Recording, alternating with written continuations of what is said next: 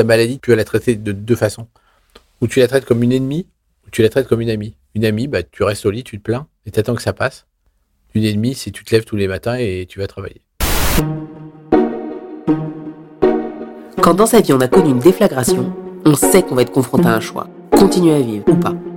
Et puis une fois ce plouf-plouf morbide tranché, continuer à vivre d'accord. Mais comment? Mes invités ont vu leur vie sauter en l'air. Et on va s'intéresser aux stratégies de ces survivants de leur vie d'avant. Ils regardent dans le rétro et parlent sans tabou des histoires dingues qui ont fait briller leur vie. Qu'ils soient puissants, drôles, touchants, agaçants, secrets ou impudiques, ils ont tous en commun un truc dans le regard qui va s'entendre dans leur voix. N'attendez pas que la vie vous fasse une blague pour la dévorer. Venez, écoutez leurs histoires, pleurez, rire. Installez-vous confortablement. Et ça va bien se passer. Bonjour Dominique. Bonjour. Ça va? Euh, oui, bien, très bien. Est-ce que tu peux me raconter quelle était ta vie euh, dans les années euh, 80 Alors, ma vie dans les années 80, elle était, euh, elle était, elle était top.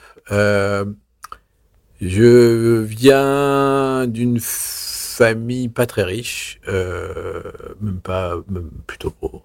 Euh, on avait un restaurant 43 rue Notre-Dame-de-Lorette qui s'appelait Chez Farugia. On était assez haut en marketing.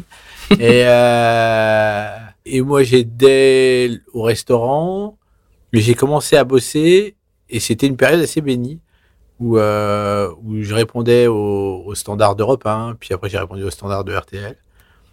Puis la chance a fait que j'ai rencontré Dominique Cancien. Je suis arrivé sur Canal en 1984, en juillet, et que euh, tout était possible. C'était euh, c'était dingue. Donc j'ai fait de la télé, euh, avec au fond de moi l'envie de faire du cinéma un jour. J'ai rencontré les nuls. On a eu un succès immense. Vous vous êtes rencontrés tous les quatre tout de suite? Ouais, non, d'abord Alain. J'ai d'abord rencontré Alain. Puis Alain a été marié avec Chantal et Bruno. Et puis moi, je suis arrivé euh, un peu par hasard et je me suis assis à écrire avec eux. Et, et on s'est. euh, puis on s'est plus lâché. Donc des années euh, 80 euh, agréables, euh, travaillant pour euh, la boîte à la mode euh, qui s'appelle Canal, qui s'appelait Canal. Euh, tout se passait bien. euh, moi, euh, très heureux entre le palace et les bains, euh, J'allais j'allais te demander si tu avais une gonzasse, mais donc la réponse est oui, plein. plein. Bah, la ch- tu deviens très très beau avec la avec la notoriété. Euh, donc ça ouvre plus de portes.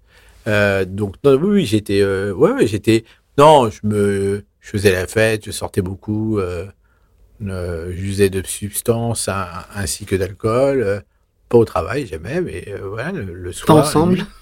Et ouais, ouais, puis sur- surtout, on- enfin, c'était euh, c'était une période bénie jusqu'à ce que Bruno Carrette meure et et un jour par hasard, ma jambe a lâché pendant une course, pendant un sketch, tout bêtement. Je ne sais pas vraiment pourquoi. Et, puis- et puis, euh, et puis voilà. Mais c'était euh, voilà, c'était des années 80 euh, très légères jusqu'à 1989 où Bruno Carrette s'en va et voilà, c'est la fin des c'est c'est la c'est bizarrement la fin des des années D'adolescence. euh, d'adolescence, exactement. Et c'est cette année-là que tu te rends compte qu'il y a un souci? Euh, je me rends pas tout de suite compte qu'il y a un souci. Ça met très très longtemps en fin de compte. Euh, à Cannes, un jour, euh, un soir plutôt, je vais voir un film. Marc Esposito, journaliste, me dit Je t'ai vu mon télémarche, on aurait dit Charles Vanel. Et c'est vrai que j'étais, j'étais vraiment mais complètement à plat. J'arrivais plus à me baisser pour faire mes lacets de chaussures et surtout, j'arrivais plus à courir. Euh, et alors, à partir de là, j'ai commencé à consulter, mais à consulter totalement dans le désordre. Euh, C'est-à-dire? Euh, T'entends tout et n'importe quoi. Donc, euh, tu vas voir une nana qui fait du tai chi, puis après, tu vas voir un kiné, puis après, tu, tu vas voir. Enfin, c'est. Parce que de toute façon, tu peux pas imaginer le pire, donc tu. Bah, D'une part, c'est- j'imagine même pas le pire, parce que pour moi, j'ai euh, j'ai pas 30 ans, je me vois pas malade. Il y a pas de maladie dans ma famille, donc il n'y a rien d'héréditaire non plus. T'avais encore tes parents à ce moment-là? Bien sûr. Et tu leur dis quelque chose? Je leur dis rien. Moi, mes parents, j'avais un truc bizarre avec eux, c'est parce que c'est- moi qui les faisais vivre. C'est moi qui donnais de l'argent à mes parents pour vivre. Donc on avait un rapport un peu spécial. Euh, j'étais un peu le, le papa de mon papa parfois. Ça a changé la façon dont, il- dont vous vous parliez euh, Je sais pas, si, j'ai jamais compris si mes parents ont compris que j'étais malade ou pas. C'est vrai? C'est assez étrange. euh, Ils le savaient, mais bon, pas non plus. euh. Puis moi, je leur ai caché pendant longtemps que j'étais malade. Je voulais pas les faire flipper. Donc, euh, donc voilà, c'est euh, euh, un jour, quelqu'un me dit tu devrais aller voir à l'hôpital américain. Il y a un très bon neurologue et peut-être que c'est par là qu'il faut passer. Je suis allé voir ce neurologue. On a passé euh, une batterie d'examen assez complète puisque j'ai même eu euh, deux ponctions lombaires, ce qui est Ce qui est un truc euh, vraiment dégueulasse. ah ouais, c'est horrible. Et bon, et à la fin de ces examens, on, on a vu que c'était une sclérose en plaques. Ok. Mais il y a un truc marrant, c'est qu'aujourd'hui, tu te retrouves sur ton téléphone, tu tapes euh, sur Google sclérose en plaques et tu sais ce que c'est. Ouais. Moi, je savais pas ce que c'était, donc je sais pas ce que ça. T'avais jamais entendu le nom Jamais, j'avais jamais entendu le nom. Je ne savais pas ce qu'était une maladie neurologique. Euh, j'ai, euh, comment dire, ça m'a stupéfait et en même temps, j'ai pas compris ce qui m'arrivait. Je me rappelle d'une question que j'ai posée au médecin qui était vraiment très conne, mais c'était la question qu'il me posait, c'est est-ce que je pourrais recourir un jour? Et le mec m'a regardé en disant, Mhm. c'était, euh, voilà. Et puis à l'époque, vraiment, tu passais de la canne au fauteuil, du fauteuil au lit, et puis c'était fini. Aujourd'hui, ça va un peu mieux, et puis il y a des choses qu'on peut faire qui sont plus faciles. Mais euh, je ne sais pas si j'ai compris tout de suite ce que j'avais. Euh, J'étais très proche de Delarue à l'époque, qui lui était euh, bizarrement euh, beaucoup dans le Vidal, beaucoup il était dans des trucs bizarres. euh, et, euh, et, il est allé voir très vite dans des dictionnaires ce que j'avais. Et il m'a dit, euh, en principe, tu ne devrais pas en mourir. Et tu t'es raccroché à ça pendant longtemps? Non, si je me suis ra- accroché à une phrase géniale que m'a dit une amie qui, est, qui était euh, ta maladie, tu l'as, tu l'as pu la traiter de deux façons. Ou tu la traites comme une ennemie, ou tu la traites comme une amie. Une amie, bah, tu restes au lit, tu te plains, et tu attends que ça passe. Une ennemie, c'est tu te lèves tous les matins et tu vas travailler. Bah, moi, ça fait euh, 30 ans que je vis avec mon ennemi. Intime. Ah, euh, très intime. Et, euh, et donc, ça m'a sûrement, d'une part, remis en perspective plein de choses, puisque euh, je me voyais pas acteur et je me voyais encore moins acteur en, en étant, euh, en étant malade, euh, puisqu'il y a plein de choses que je pouvais pas faire. Euh, on, a, on a découvert ça au début de Les Nuls de l'émission. Ok. Donc, c'était euh, 90-91, ouais, à peu près. Tu l'as dit à quelqu'un au boulot à ce moment-là? Ouais, ouais, ouais, j'en ai parlé, mais personne comprenait vraiment ce qui se passait, comment ça se passait. Et je pense que c'est ce qui m'a donné la force de faire tout ce que j'ai fait après. Pourquoi? Parce que tu t'es dit il y a une urgence à faire des trucs. euh. Bah, inconsciemment, oui. Inconsciemment, tu te dis, mais il faut que je fasse ce que je veux faire. Et, euh, et comme j'avais euh, quelque chose d'étrange en moi qui était, euh, je veux absolument y arriver, euh, bah, tout était possible. Donc, euh, donc j'ai monté ma boîte de prod, donc j'ai euh, produit mon premier film tout seul, enfin avec un associé. Euh, puis je voulais, euh, il y avait Comédie Centrale aux États-Unis, je voulais faire la même chose en France et j'ai monté Comédie. Euh, et puis j'ai produit des films, puis j'ai produit des pièces de théâtre. Et puis Ouais, t'as bouffé le monde. en ouais entre 90 et 2000, et euh, ouais j'ai créé deux chaînes de télé, j'ai dû produire 10 films et et je suis devenu président directeur général de Canal Plus France. Après être rentré euh, au courrier, quoi. Voilà. J'adore. Et euh, bon, C'était pas pour mes euh, talents spéciaux, hein, c'est parce que j'ai apporté une certaine paix sociale et je pouvais terminer un plan social justement qui était en place. Donc, euh, C'est- alors, attends. T'es- pas une fille, euh, donc tu dois pas te dévaloriser. non, non, mais je me dévalorise pas, mais je, je sais très bien pourquoi j'y étais. Euh, mais euh, non, mais c'est étrange d'avoir fait tout ça si vite et euh, Ouais. avec cette euh, maladie euh, qui me courait derrière. Tu crois que t'aurais fait quoi si t'avais pas été malade? T'aurais racheté les bains?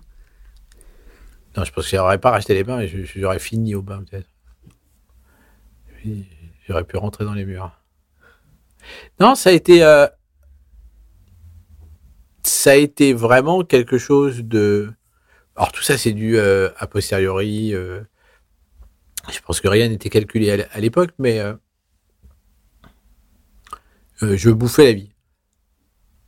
Après, il y a eu des, des revers de fortune, il y a eu des, des faillites, il y a eu des plein de choses qui arrivent à, plein d'entrepreneurs.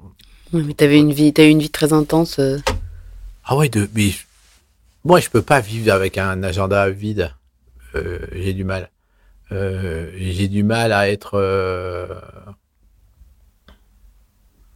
Du mal à être seul, euh, confronté à moi-même. Euh, j'ai besoin d'une équipe, j'ai besoin de travailler avec des gens, j'ai besoin de travailler en équipe. Je suis incapable de. Je suis incapable de travailler seul. Voilà. Je, euh, Même quand t'écris un film? quand j'écris un film, j'aime écrire à deux ou à trois. Euh, quand je réalise, je réalise avec une équipe, je réalise jamais seul. Ça existe de réaliser seul? Non, c'est un travail d'équipe. Le Ouais. cinéma, c'est un formidable travail d'équipe. Enfin, d'extérieur, c'est ce qu'on se dit. On se dit que c'est une, Bah, c'est sans, plein d'artisans ensemble, quoi. sans, euh, sans le chef opérateur, euh, sans l'ingénieur du son, sans, le, sans toute l'équipe technique, on peut pas faire de film. Bien sûr, on peut pas le faire de film non plus sans les acteurs, mais avant tout, on, on fait c'est un travail commun. C'est euh, c'est joli de s'approprier certaines choses, mais le travail est largement commun. Et comment, qu'est-ce qui se passe côté santé? Il y a des trucs qui s'enclenchent. euh, T'as des médocs? Enfin, je, je sais pas du tout, pardon, mais comment ça se. J'ai eu. euh, comment dire? Alors, quand, j'ai, quand ma maladie a, a été euh, diagnostiquée, on a commencé par me donner de la cortisone parce que c'est que ce qu'il y avait à l'époque pour, euh, pour régler ça. Ensuite, quelques médicaments sont arrivés, surtout un qui m'a foutu par terre, qui m'a fait euh, des dégâts absolument colossaux dans la jambe gauche. J'ai arrêté. Ensuite, on m'a proposé un mi-temps thérapeutique et là, j'ai compris que le neurologue que j'avais en face de moi ne comprenait pas euh, du tout ce que je voulais faire. Et puis, j'ai rencontré un, un monsieur qui s'appelle euh, le professeur Lioncan, à la Pitié-Salpêtrière. Et ça a changé ma vie parce qu'il m'a, euh, d'une part, trouvé un médicament qui, qui m'a stabilisé pendant un long moment. C'est un Euh, médicament qui était fait pour ça ou c'était. Ouais, ouais, Ok. j'ai fait pour ça. Et puis, euh, un type qui savait me dire Bon, alors qu'est-ce que vous allez faire là? Un film à, aux Philippines? Ok, d'accord. Vous voyez que ça, il n'y a pas de- il y a pas d'autres endroits non, aux Philippines. Ok, donc partez avec de la cortisone, partez avec ceci, partez avec cela. Vous êtes sûr que vous allez faire un film aux Philippines par euh, 40 degrés à l'ombre et Et pendant trois 300% mois. ouais. Et donc, c'était, c'était plutôt rigolo et, et il me comprenait bien. Euh, non, mais ap- après, j'ai, euh, j'ai eu des poussées. Je crois que j'ai un peu fait euh, euh, des bêtises en m'occupant peu de moi et euh, Ah ouais. euh, en faisant pas beaucoup attention à moi. Euh, mais j'ai eu la chance de rencontrer ma femme et en rencontrant ma femme, ça a changé un peu ma vie, euh, même beaucoup en m'apaisant. C'était quand? Euh, 2004. Et tu t'es dit tout de suite. euh, Ouais. Et non, mais surtout, c'est que ça, oui, ça a apaisé ma vie. Ça a mis euh, quelque chose de plus calme et plus, plus fort euh, dans ma, dans mon envie de rentrer à la maison, dans mon envie d'avoir, euh, euh, d'avoir des enfants, de fonder une famille. Donc c'était, euh, ça a été euh, très très important pour moi. En 2004, tout le monde savait que tu étais malade? Alors 2004, tout le monde sait que je suis malade, car j'ai décidé, euh, je sais pas, que- 2002, ouais peut-être. Je me rappelle plus comment ça s'est fait, mais je crois que j'en ai parlé directement à Cardisson. Et je, je lui ai dit, voilà, j'en ai marre de, de me cacher, donc je vais plus me cacher. T'étais comment physiquement à ce moment-là? J'étais, euh, je marchais avec une canne, Ok. voilà, mais euh, mais j'étais très gros, très gros. Et euh, non, là maintenant ça va mieux. Puis j'arrive à, rem- à remarcher avec deux cannes, mais c'est sympa. Ça, c'est sympa. Euh, mais ouais, grâce à Ardisson, je- à un moment, j'ai décidé d'en parler parce que je me disais que c'était terrible pour ceux qui l'avaient, qui avaient cette maladie, pour ceux qui avaient cette maladie et qui se cachaient aussi, de leur dire, euh, bien sûr, vous avez raison de vous cacher parce que c'est euh, c'est discriminant et, euh, et à cause de ça, vous risquez de perdre votre boulot. Euh, mais en même temps, euh, vous n'êtes pas seul. C'est euh, T'as voulu être un peu un rôle modèle pour les gens. hein? En, en tout cas euh, de dire qu'on peut vivre avec. Le rôle modèle, c'est pas mon. Non, mais c'est une inspiration, quoi. Ouais. Non, c'est surtout de se dire ah ben si lui il y arrive, peut-être que je peux y arriver. Si euh, si il euh, s'il travaille, je peux travailler aussi. S'il fait enfin s'il fait tout ça, ben, je peux faire tout ça aussi. C'était ça que j'avais envie d'envoyer comme message. Et euh, je l'ai dit récemment, je sais plus où. C'était euh, compliqué dans les années 90 de dire je suis malade. bien sûr. Euh, même en 2000 encore, c'était difficile. Et euh, encore aujourd'hui, c'est difficile de dire qu'on est malade. Et du coup, euh, il se passe quoi après cette émission? Ça change quelque chose? Oui, ça change quelque chose, puisque les gens viennent me voir, on m'écrit, on me, on me sollicite, on me sollicite trop d'ailleurs. Ah ouais. Et bah oui, parce que je suis le seul mec avec- connu avec une sclérose en plaques, donc dès qu'on veut parler d'un petit truc, on dit tiens, tu veux, tu veux pas en parler pour nous? J'ai même fait une blague à- aux gens de, du Téléthon qui me disaient est-ce que vous voudriez venir euh, faire le Téléthon avec nous cette année? Je dis Oh, je suis désolé, je suis en, en exclusivité avec la sclérose en plaques. Ils m'ont répondu oh pardon. Ils ont raccroché. Sérieux? C'est horrible. C'est horrible. Mais voilà, c'est, je suis content de faire des blagues tout seul comme ça. Et du coup, ça t'a rendu militant?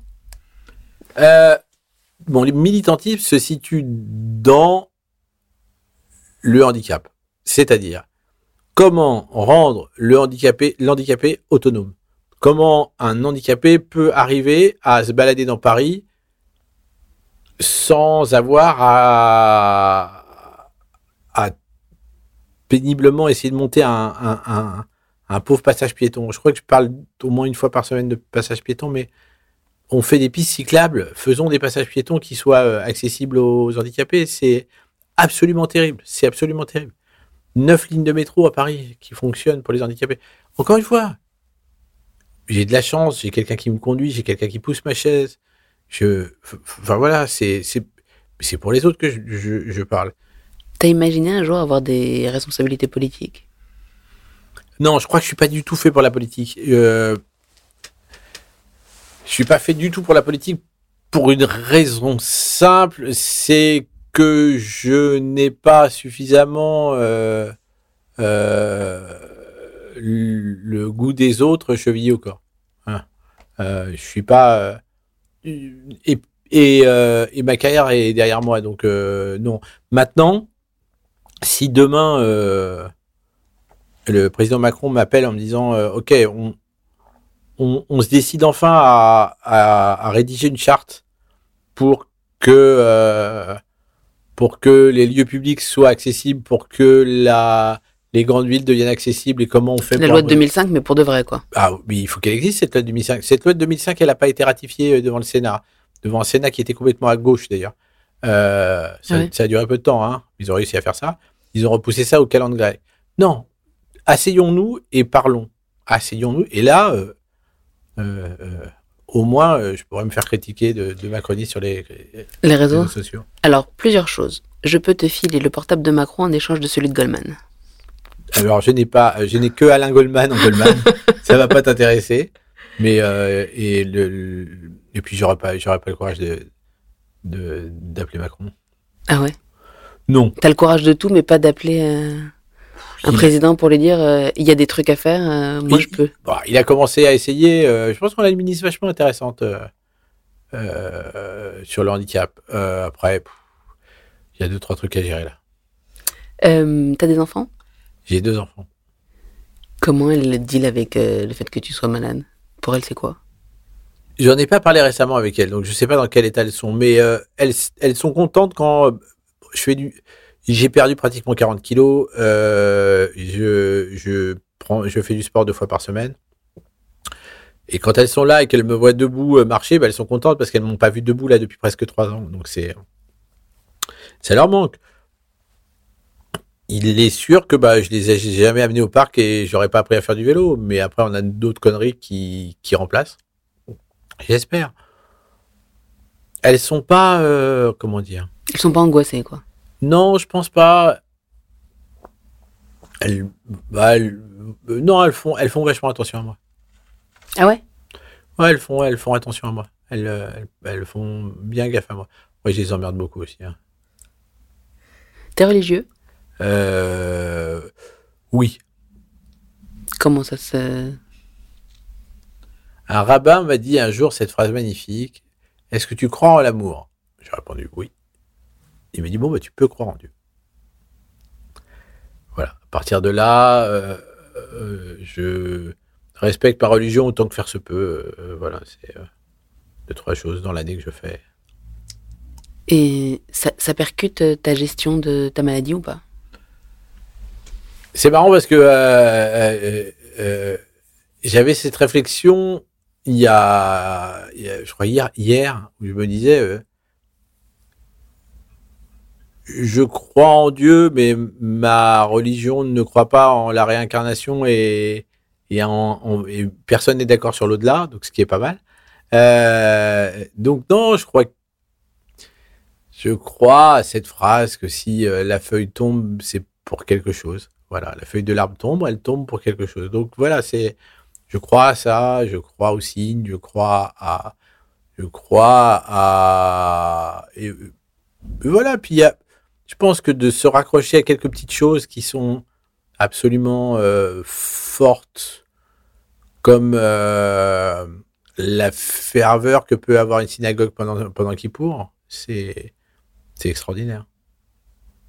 Tu peux dire ce que c'est peut-être qui pour les gens qui écoutent et qui savent. Euh, Kippour, c'est une journée par an où, où l'on jeûne et où l'on demande pardon. Alors, on, on- d'une part, on demande pardon à ceux qu'on a blessés. On doit aller les voir ou on peut les appeler au téléphone, mais on le fait pas euh, via les réseaux sociaux. On dit pas je, demande pardon à tout le monde, euh, point. Euh, pendant 25 heures, on ne mange pas et pendant 25 heures, on prie. Euh, ça commence ce soir et ça finit le lendemain soir. C'est une, journée qui devient de plus en plus importante dans ma vie. Pourquoi je ne sais pas, hein. mais c'est un moment de oui, c'est un moment de lien, de ferveur, de et j'aime beaucoup ce moment. Ta femme, elle est juive? Ma femme est juive, ouais. Mais mais encore une fois, euh, euh, elle pratique moins que moi. Hum, voilà, mais on a on adapte notre judaïsme à, à comment on veut le faire et à ce qu'on a envie de faire. Le reste, c'est Euh, je fais un petit retour en arrière parce que je me posais la question. euh, comment ça s'est très concrètement passé quand tu t'es dit, bon, bah là, je galère trop, il me faut une chaise? Tu sais quoi, mais c'est très étrange, mais il n'y a rien de. J'ai eu une chaise roulante un jour parce que j'étais, euh, je me suis pété la cheville et, euh, et j'étais sur un film qui s'est jamais fait d'ailleurs, donc il s'est fait après, qui s'appelait RTT et qu'on devait tourner en Australie et pour faire les repérages en Australie, bah on m'a filé une chaise roulante parce que je pouvais pas y arriver autrement. De toute façon, je prenais déjà une chaise roulante dans les aéroports parce que les, les, les couloirs sont tellement longs, je pouvais pas les faire. Aujourd'hui, je me lève, euh, je monte euh, dans ma voiture, euh, je vais aux toilettes, enfin, tout ça, j'arrive à le faire. Ce que j'arrive pas à faire, c'est marcher sur des longues distances. Mais là, je recommence à marcher sur des petites distances. Mais la chaise, elle s'impose à moi parce qu'elle est, bah, que sans elle, je pourrais rien faire.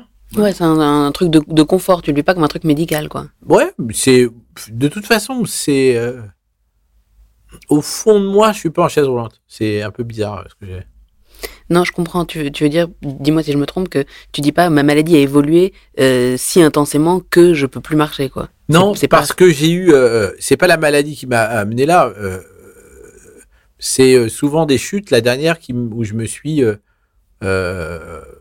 fait les, les croisés du genou gauche et le péroné. Ok. euh, tout ça Ah, pour une bêtise. Donc c'est. Bah, ça, ça m'a fait beaucoup de mal. Voilà. T'as t'as parlé plusieurs fois des réseaux sociaux, t'es hyper actif, t'aimes bien ça Ou c'est. euh, Alors, Euh, j'ai rayé Facebook de la carte. Euh, reste Twitter parce que parfois ça peut être intéressant. Euh, J'aime bien Instagram parce que je trouve ça rigolo et plutôt bienveillant euh, par rapport aux autres.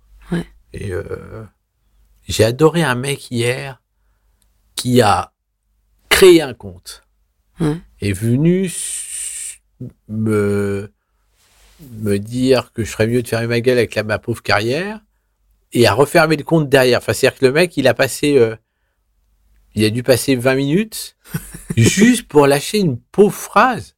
Tu te dis, mais c'est pathétique, c'est... T'es beaucoup emmerdé? Non, mais là, maintenant, ils se sont calmés parce que comme on peut les choper, euh, même avec l'anonymat, il y a moins de, Il y a moins de trolls? il y a moins de trolls. Mais bon, non, il y a eu euh, Jean du Jardin s'est retrouvé blessé car il a dit lorsque j'ai signé le film J'accuse, c'était avant tout pour parler d'anti- d'antisémitisme et, euh, et d'un article de Zola. Voilà. Point barre. Donc il poste une photo, à partir de là, il se fait mais lyncher. D'ailleurs, il retire, il retire la photo. Mais Gilles Lelouch prend sa défense. Gilles Lelouch, à son tour, se fait lyncher. Donc, moi, étant proche de Gilles, qu'est-ce que je fais? Bah, je, prends un peu son parti. Et à mon tour de me faire lyncher. Et après, tu trouves des choses assez étranges, comme cette phrase. C'est bizarre de retrouver tous ces noms. Weinstein, Epstein, Goldman, Farougia. Enfin voilà. C'est. euh, voilà, ça veut dire. Enfin, moi, j'aime bien quand même les réseaux sociaux parce que ça me ramène toujours à quelque chose qui existe, qui est. euh, voilà, Les rien ne meurt et rien ne, se, rien ne passe. T'as peur? Non, moi, j'ai pas peur. Je. Je prends peu position. euh, Mon. Non, non, j'ai- pas peur. J'ai j'ai pas peur. Après, il arrivera ce qu'il arrivera. Et dans la vie, dans l'absolu, t'as peur? Euh, comme tout le monde, j'ai peur pour mes enfants, j'ai peur du lendemain, j'ai peur de est-ce que je vais finir ma vie en France, est-ce que je vais finir ma vie en Europe, est-ce que je vais finir ma vie ailleurs, est-ce que euh, mais euh, j'ai un peu mal géré mon argent, donc je suis un peu comme cette phrase de Grimbert qui disait il y avait deux sortes de juifs en 40, il y avait les, les juifs pessimistes riches à New York et les riches les, les juifs pessimistes pauvre à Paris. Et Je pense qu'il disait même. euh, Optimiste, ouais, pauvre. Ouais, mais à Auschwitz. Non, non, il est à Paris. Ah non, bon vraiment. ouais, ouais. Non, non, non, non, elle était intelligente sa phrase. C'est vrai que c'était difficile d'aller à New York pendant l'occupation. Tu te demandes ce que t'aurais fait si t'avais vécu à cette période-là? Sachant que t'es né à Vichy. Alors, je suis né à Vichy dans l'Allier, mais c'est très étrange. Euh, pourquoi je suis né à Vichy? Mes parents se rencontrent à Alger. Euh, mon père vient de Tunisie, ma mère euh, est née en France, de parents polonais. Euh, et euh, ma mère décide de partir en Algérie après avoir eu deux enfants. Elle rencontre mon père. Ils vivent ensemble et puis 62 arrive. euh, ils doivent quitter l'Algérie. Papa quitte l'Algérie d'abord pour trouver un appartement, etc., etc. Maman arrive ensuite. Je dois être fabriqué à Marseille et je nais à Vichy. Pourquoi? Parce que papa avait la, était musicien, chef d'orchestre. Il était chef d'or- d'orchestre au Casino de Vichy. Donc je nais le 2 septembre. Je pense que le 15 septembre, on est dans la ronde à retourner à Paris. Voilà. Ah ouais, d'accord, c'était juste. euh, Voilà. J'ai j'ai dû y passer euh, entre 13 et 15 jours. Tes parents étaient artistes et comment ils ont vécu le fait que tu que tu choisisses? Enfin, ils ont eu un restaurant après, mais ils avaient. Ils ont, ils ont eu euh, un restaurant presque euh, toute ma vie, puisqu'ils l'ont eu, j'avais 6 ans. Donc, euh, ils l'ont vendu, j'en avais 18. Donc, c'est, ça fait partie hein, vraiment intégrante de ton. Ouais. De ma. De ma. Comment De ma gestation. De ma, j'ai grandi là-dedans. Mes parents. Mes parents étaient très conciliants et. Euh, et m'ont donné des, des responsabilités très vite. Donc, euh, ils étaient contents que je gagne de l'argent et que je fasse de la télé. Est-ce que t'as déjà vu un psy? Oui. tu peux pas ne pas avoir de psy avec d'une part avec la CEP. peux pas vivre sans voir de psy, d'essayer de comprendre. Enfin, j'en ai vu plusieurs. T'aimes bien ça? C'est pas ce que je préfère. Ah ouais? Non. T'aimes pas t'attarder en fait sur ta maladie ou sur toi?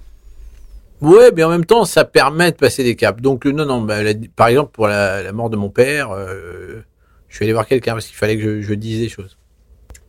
Pardon si c'est maladroit, mais c'est transmissible génétiquement ta maladie? Non, non, alors en principe, non. Euh, en principe, non, non, non, j'ai, j'ai, euh, beaucoup euh, consulté à- avant de faire mes enfants.